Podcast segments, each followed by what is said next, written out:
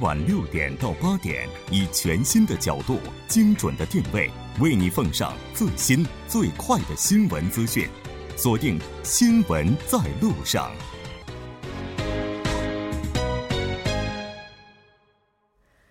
好的，欢迎回来，了解最新热点焦点。锁定调频一零点三，《新闻在路上》。稍后是广告时间，广告过后马上回来。好的，欢迎回来。接下来马上为您带来我们今天的两个世界。我们将就同一事件从不同的视角去观察、去体会。那前段时间，首尔市计划在原来共进小学这个建立一个转化为残疾人的这个特殊学校哈。不过因为当地居民的反对而搁置了。咱们今天就和徐老师一起来看一下这两个世界。徐老师你好。啊，主持人好，听众朋友晚上好，非常高兴和徐明季老师一起来了解咱们今天的这个视角到底应该怎么看。今天是个比较特别的日子，对，四月二十号，韩国残疾人日，对，没错，所以咱们今天也是选了这个话题哈，也让更多的朋友来关注这个特殊的群体。首先呢，咱们还是先来了解一下，从去年九月份就开始研究的这个建立特殊学校的这个事情。其实韩国呢，是从很久以前开始呢，就很关注这个特殊学校这个问题。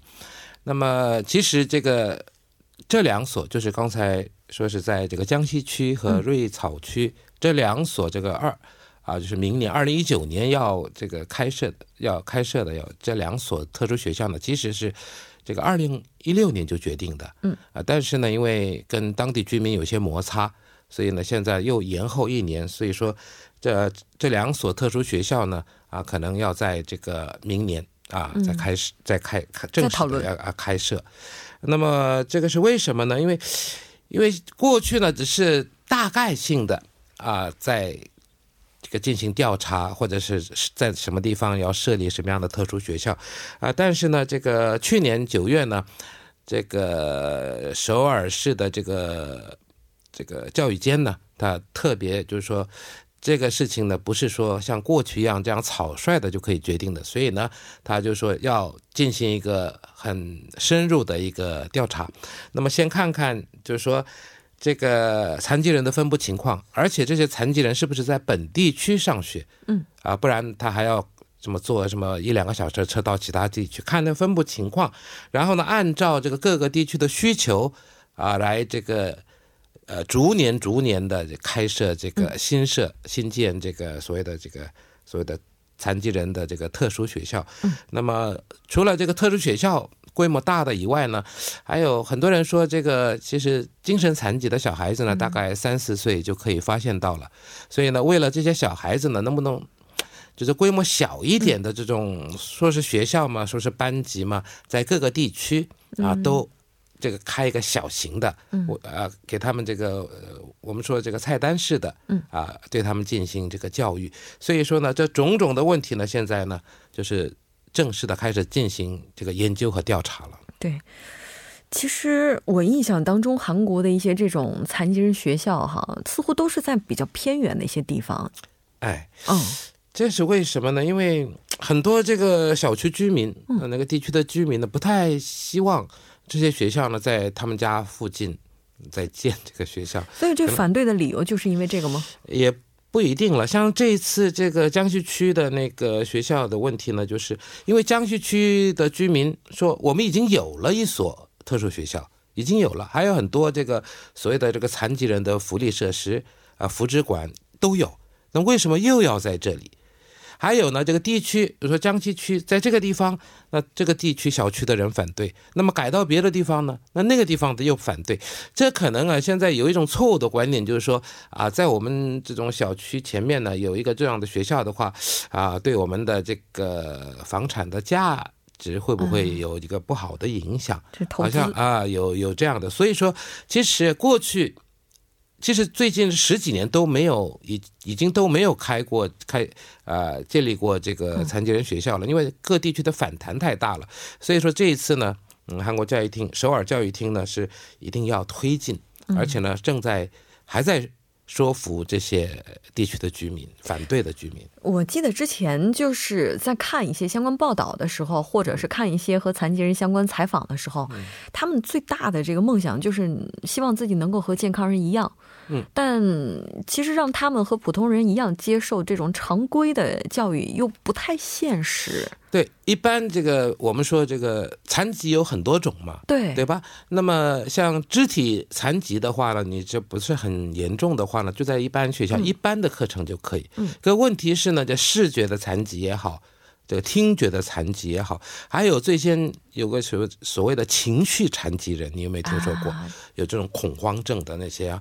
然后呢，就是精神的残疾，像精神残疾的话，就是呃，这个智能就没有那么高的一些，就是长人身材是大，但是呢，这这个想法比较幼稚的，像这些孩子。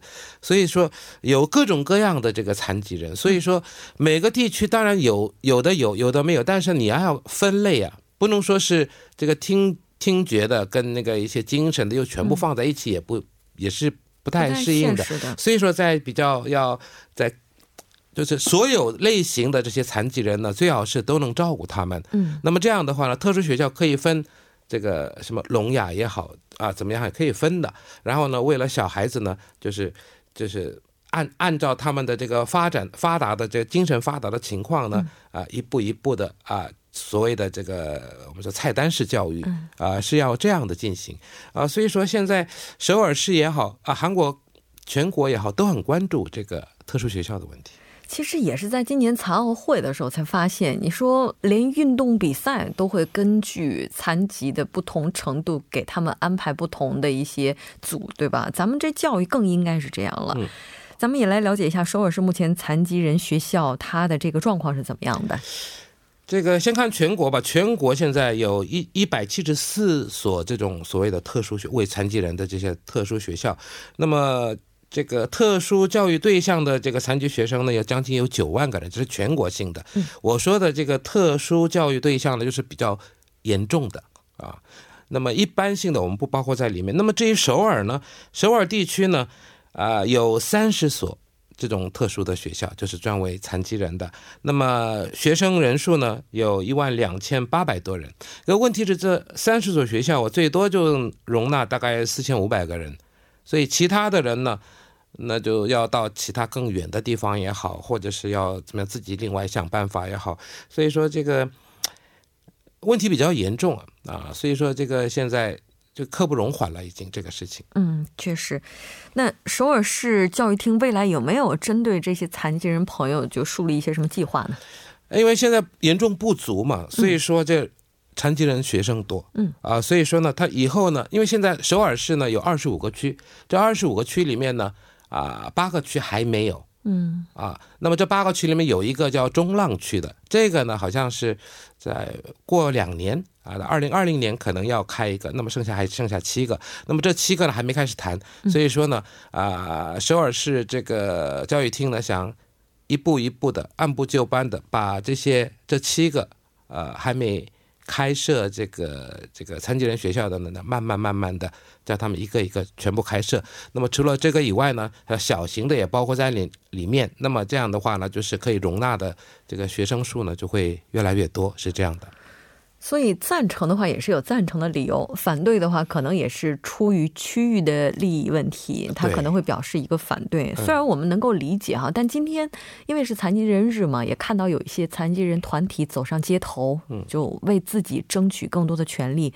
其实就提到了说，好像每年四月二十号就成为一个活动性的日子，大家只是在这天喊喊口号，但没有什么实质性的一些举措。是是是，这个事情已经很久了，因为在汝矣岛。那边呢，就是国会那附近呢，每天都有这个残疾人在那里要求这个示威啊，干什么也有。就是说呢，他们觉得说他们的这个所谓的应有的权利呢，就没有拿到啊，不管是在这个学校学习方面也好，其他生活方面也好哈。那么有有些人说了，这个其实残疾人，你对待残疾人的这种观念、这种看法呢，这个要。看，如果是发达国家的话呢，特别关注，嗯啊，所以说这个衡量这个发达国家的标准呢，里面一个就是你对残疾人或者是残疾人福利设施的关注度。那么在这一方面呢，在韩国呢，现在我我不太清楚是不是到了哪一个水平，但是呢，目前也在努力，嗯啊，所以说当然这个地区居民呢，可能是。因为想到自己的利益的话啊，可能是会反对。但是呢，啊，现在有很多一些材料证明说，不是说残疾人学校在你们区里面，你们你们小区的这个这个房产啊，这个房价呢就会下跌，反而啊还有上升的这种情况啊。所以说呢，啊，从这个角度来看呢，我觉得说这个残疾人设施，现在个韩国这个呃首尔教育厅也说了，就是我们的残疾人设施不只是学校。嗯，而且呢，这个在那边集一些其他的什么，像什么电影馆啦、游泳池啦，啊，或者是一些什么咖啡馆了，把它打造成一个这个啊综合的综合性的一个复合性的文化设施。嗯。啊，所以说不要只看就这个学校里面的学生怎么样啊，你应该这个全盘的来看。所以说，首尔市呢，今年要结束这个研究调查工作，那么明年开始呢，就一步一步的要正式的计划要推进这项事业了。我觉得大家真的是需要去转变一下观念，因为没有人会主动的选择，就我希望成为一名残疾人，对他们都是非常不幸的。对的我，们应该要转变这种观念，不要想如果他在我周边的话，可能会影响什么什么什么。嗯嗯，应该有一颗大爱的心去看待这个群体。哎，是的，就所以说这个在这方面要多宽容、多包、嗯包容一些，我觉得这是很重要的。是的，没错。就像刚才徐老师提到的，这也是衡量一个国家发展水平的标准，当然，它也是衡量一个国家国民素质的标准。是的，好的，非常感谢徐老师，我们下期节目再见。好，再见。稍后来关注一下这一时段的路况、交通以及天气信息。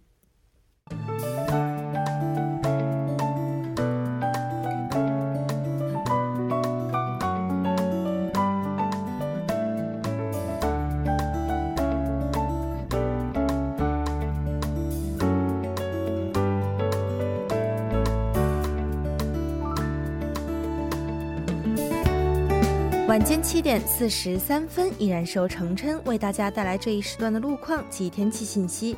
继续来关注晚高峰时段的实时路况。第一条消息来自登村路登村站至木洞十字路口。不久之前，由于道路施工作业而无法通行的下行车道，目前呢已经解除临时管制，路面恢复正常。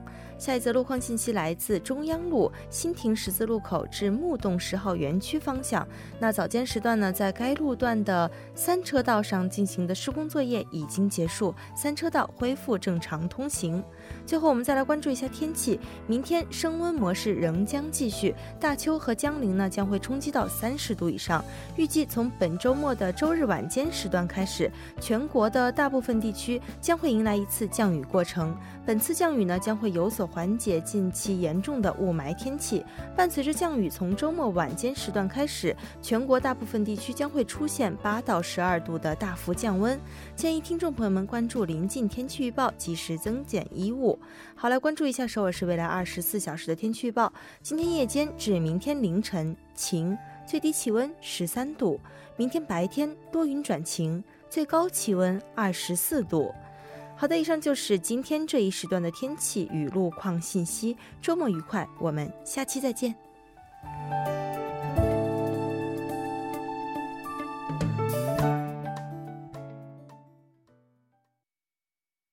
好的，欢迎回来，零距离倾听民生，第一时间反映民意。接下来马上为您带来民生零距离。首先有请栏目嘉宾，我们的采访记者于善光，于记者你好，你好，非常高兴和您一起来了解本周的民生零距离。那今天您为大家带来的是什么呢？嗯，今天的主题就是炸鸡两万韩元的时代。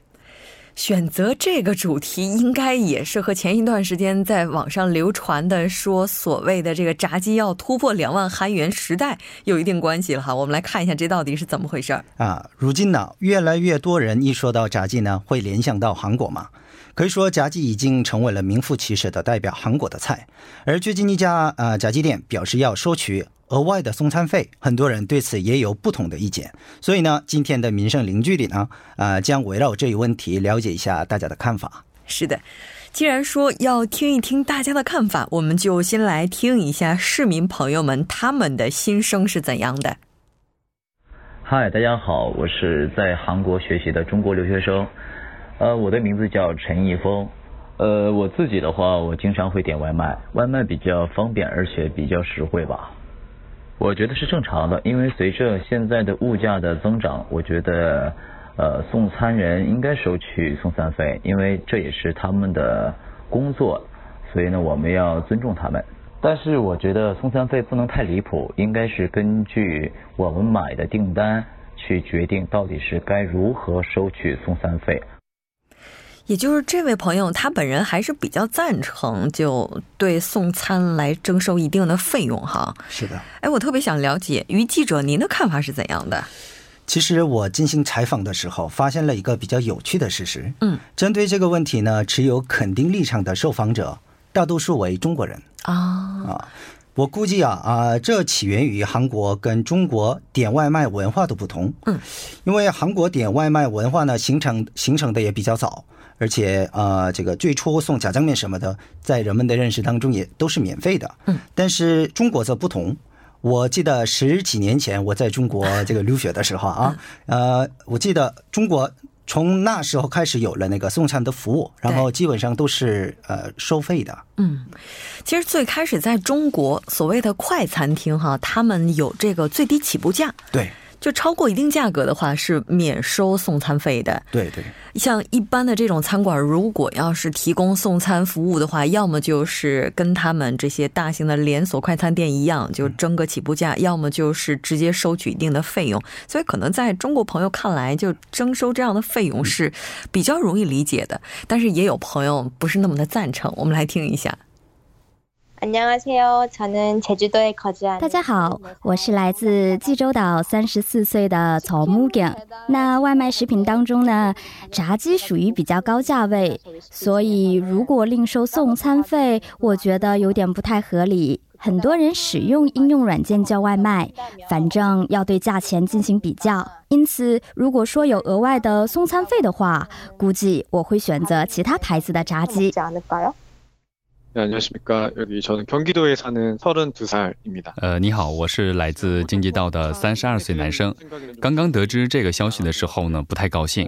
我一直认为送餐费呢已经包括在这个炸鸡的价格里面了。呃，如果要额外收取这些送餐费的话呢，当然会有一些抵制的心理。呃，如果有一家店不收取这个送餐费的话呢，我很可能会选择这家店。 不然的话呢，各种叫外卖的应用软件也提供免费送餐等优惠的时候呢，优先考虑在那家店叫外卖。이벤트로배달료를면제시켜준다던가이런게있을때그쪽을좀더우선적으로시켜먹게되지않을까요这看起来韩国朋友对要专门的去收一些这种送餐费，还是不太能够接受。对，比较有反感。 比较这个词用的比较有反感。其实第一个女孩子她说啊，说基本上来看，一般炸鸡它价格都已经不低了。对，如果在这个基础之上再收送餐费，好像有点过分。对。然后还有一男孩子刚才也提到了说，那既然说要收这种送餐费了，是不是有一些软件哈，他们免送餐费的话，这生意会更火一些？但是不管怎么样吧，都说明一个问题：大家对这个要收。炸鸡的这个送餐费这件事情是非常非常敏感的，非常敏感的哦。因为在韩国的话，炸鸡好像应该是一种国民料理吧？是，呃，有的人呢当做主食吃。哦，这我还看到说，这个韩国的炸鸡已经被维基百科收录到名下了哈，它这影响力应该是非常大的。我还看到另外一个统计，就是说韩国的。炸鸡店就全韩的炸鸡店哈，比就一家非常非常知名的美国的炸鸡连锁店就 M 打头的，比他们的店还要多。对，二零一三年统计厅的数据显示啊，韩国连锁炸鸡店已经超过两万多家啊，店铺呃店铺数呢仅次于便利店的排名第二。哇啊，如果。除了这些大型的品牌、大型的连锁品牌以外，其他形式的炸鸡店，比如说个人运营的那种，呃，一起算起来的话，可达到三万六。哇！然后与那个二零一三年 M 大头的那个快餐店，呃，就是在全球范围内的整个分店总数总数才是那个三点五万。哇啊！因为印象当中，韩国便利店是非常多的，基本在一个十字路口，每一个角都会有一个这种印象。它排在第二的话，这数字也是非常可观的。那这么多炸鸡店，大家能赚到钱吗？其实啊，韩国炸鸡店泛滥的背后呢，也隐藏着一些悲惨的故事。嗯，他们不是有利可图，而是无路可退啊！啊，退休后没有其他选项的家长们，为了养家糊口、维持生计，呃。不得不选择一些门槛比较低的行业，就是炸鸡店。呃，但因为有类似人生规划的人太多了，所以呢，他们已经失去了这种竞争优势啊，对吧？而且他们大多都是那个连锁加盟的，呃，有很多什么包装啊、原料啊、宣传费啊这种种种种种的成本成本在里面啊，最终拿到手里的利润也只是一只鸡两千韩元左右。哇！就一只鸡的话，只有两千韩元的这个收益。对对。哇，那这种情况之下，可能大家这个都反对，或者说我们消费者反对去收送餐费，但是在他们的立场上来看的话，收这部分的费用也是有理由的，因为毕竟利润太低了，是吧？对。那之所以这次就是会有这个收配餐送餐费啊这样一个说法，最大的原因是什么呢？是刚才咱们提到的说。最低时薪上调是这个原因吗？呃，虽然官方这一方面没有明确的数据能够表示这个呃炸鸡和这种呃最低时薪之间的这种连贯性，但是呢，呃，我进行采访的这些三位受访者都认为有一定的关系。然后我估计这也是普通民众的普遍看法吧。对，没错，可能有这个想法的人也非常多。我还记得最开始提到一八年最低时薪上调的时候啊，大家都在想，很多炸鸡店它可能这个送餐啊，包括在厨房里工作的人，这个压力会非常大。对，而且也有很多老板就决定自己上阵了，就开始裁员哈。那可能。增加这部分的一个收费，也可能是他们解决用人危机的一种方式了。对，那 当然现在的话，大家还担心哈，这家开始这么收费了，其他的会不会也开始呢？啊，鉴于韩国连锁炸鸡行业排名第一的 K Mo Chicken 已经采取行动了，呃，其他连锁炸鸡店也有可能，也很有可能选择类似的政策。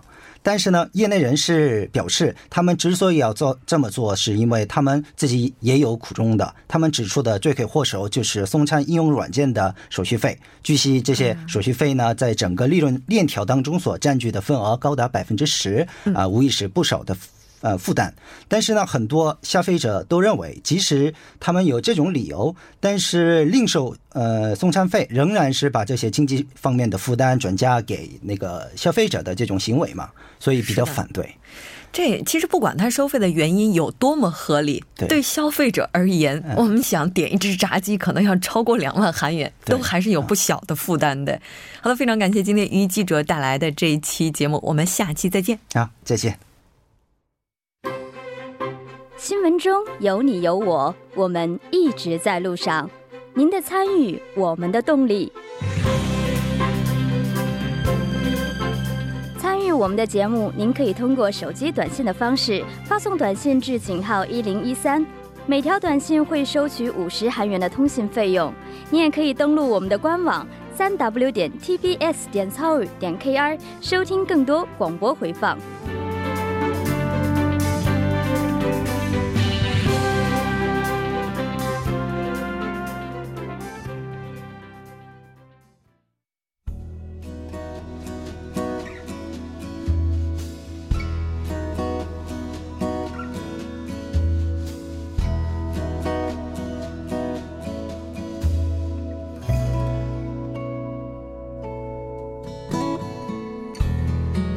好的，到这里我们今天新闻在路上两小时的节目马上就要接近尾声了。最后，依然为您送上我们今天的结束新闻：一九九九年十二月十三号，一名女婴在中国的衡阳福利院门口被发现。